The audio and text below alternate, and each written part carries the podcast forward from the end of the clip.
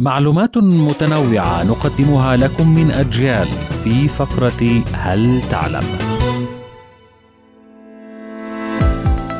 حسب موسوعة جينيس فإن عامل بناء إنجليزي يدعى أليكس ميشيل مات من الضحك دون السيطرة على نفسه وهو يشاهد مسرحية كوميدية تسمى The Goodies وبعد نصف ساعة سقط ميتا من كثر الضحك.